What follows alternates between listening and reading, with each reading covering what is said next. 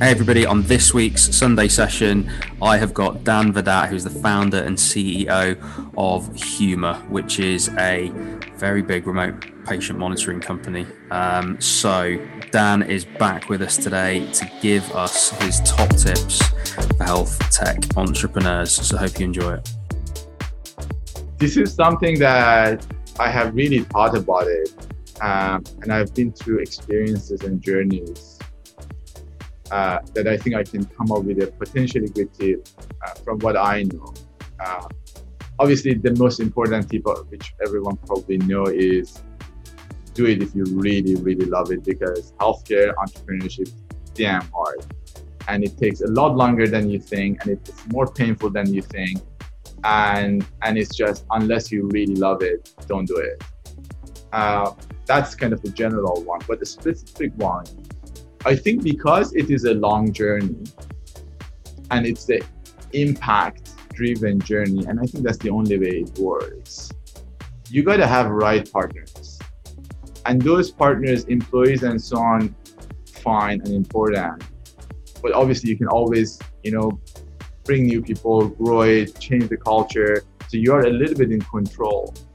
But if you get bad investors, especially investors with the short term, uh, investors that they're really concerned about tomorrow and the details of today rather than the possibility of to, you know long term. You're going to have a really painful life.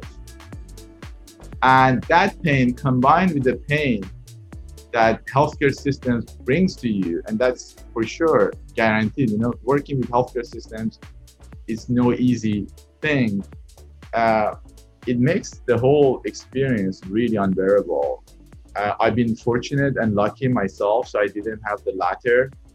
Uh, we experienced borderline, but we ended up not getting into those kind of relationship. But even from that little, I guess, dating part, we just didn't like it. Uh, uh and I knew, and I know from the bottom of my heart, if you would have done it, it would have been killing me and killing the company for sure, one way or the other. So that is really important. As much as raising money and money is important, uh, but it comes with a legacy if you don't make it right. Uh, that would be the number one, I think, focus for entrepreneurs. And the thing is, digital health, nobody knows.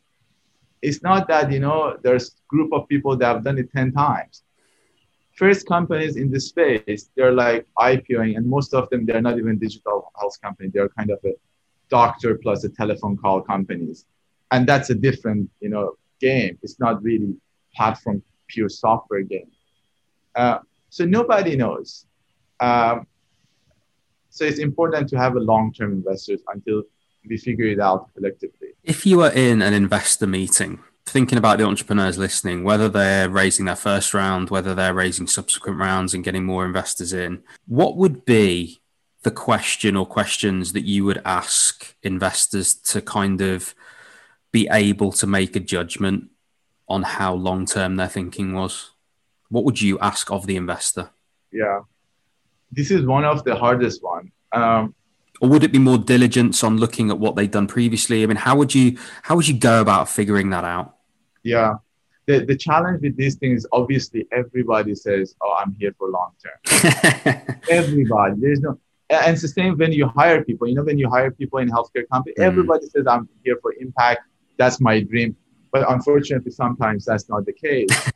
uh, and and because everybody also believes this is the, it's really hard to call it off because it's a belief that is fundamentally not not real but it is there and the person even believes that they're in for long term but they're not there. So it's really hard to pick up that type of species. I think the the problem and the best the best way is to obviously see what they have done in the past. That's the best mm.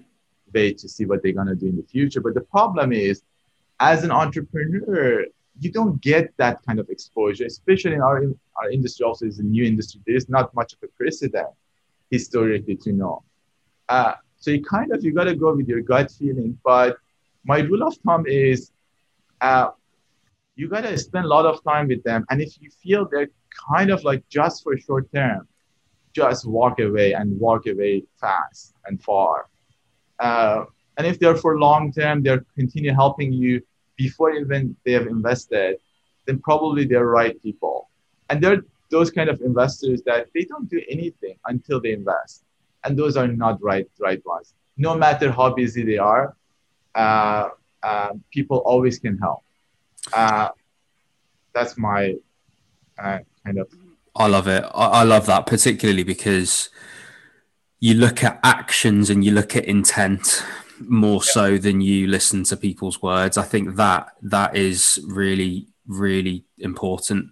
I know, I know of VCs, some, a few, a lot. I don't know how, how you quantify it, but I, I know the ones that you're you're talking about in a positive way. I do know, I do know the ones that, as you quite rightly pointed out, will give you time, advice, anything that you know that you ask of them before closing the deal because they're helpful, because they're good people, because they are already thinking long term. Because if that startup takes the advice and runs away, it's someone that they didn't want to invest in anyway. So you know, it's it's clearly it's clearly a way of uh, of, of doing that filter is actually just looking for for the actions and intent, and I, I really like that. But Dan, thank you very much. It's been a pleasure having you on. No worries. Um, it's a pleasure always, uh, James, to you, and look forward to connect soon again.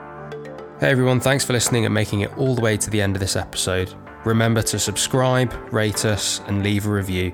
And you can head to the description of this episode to follow me on all of my social media so you don't miss out on any of the latest health tech content.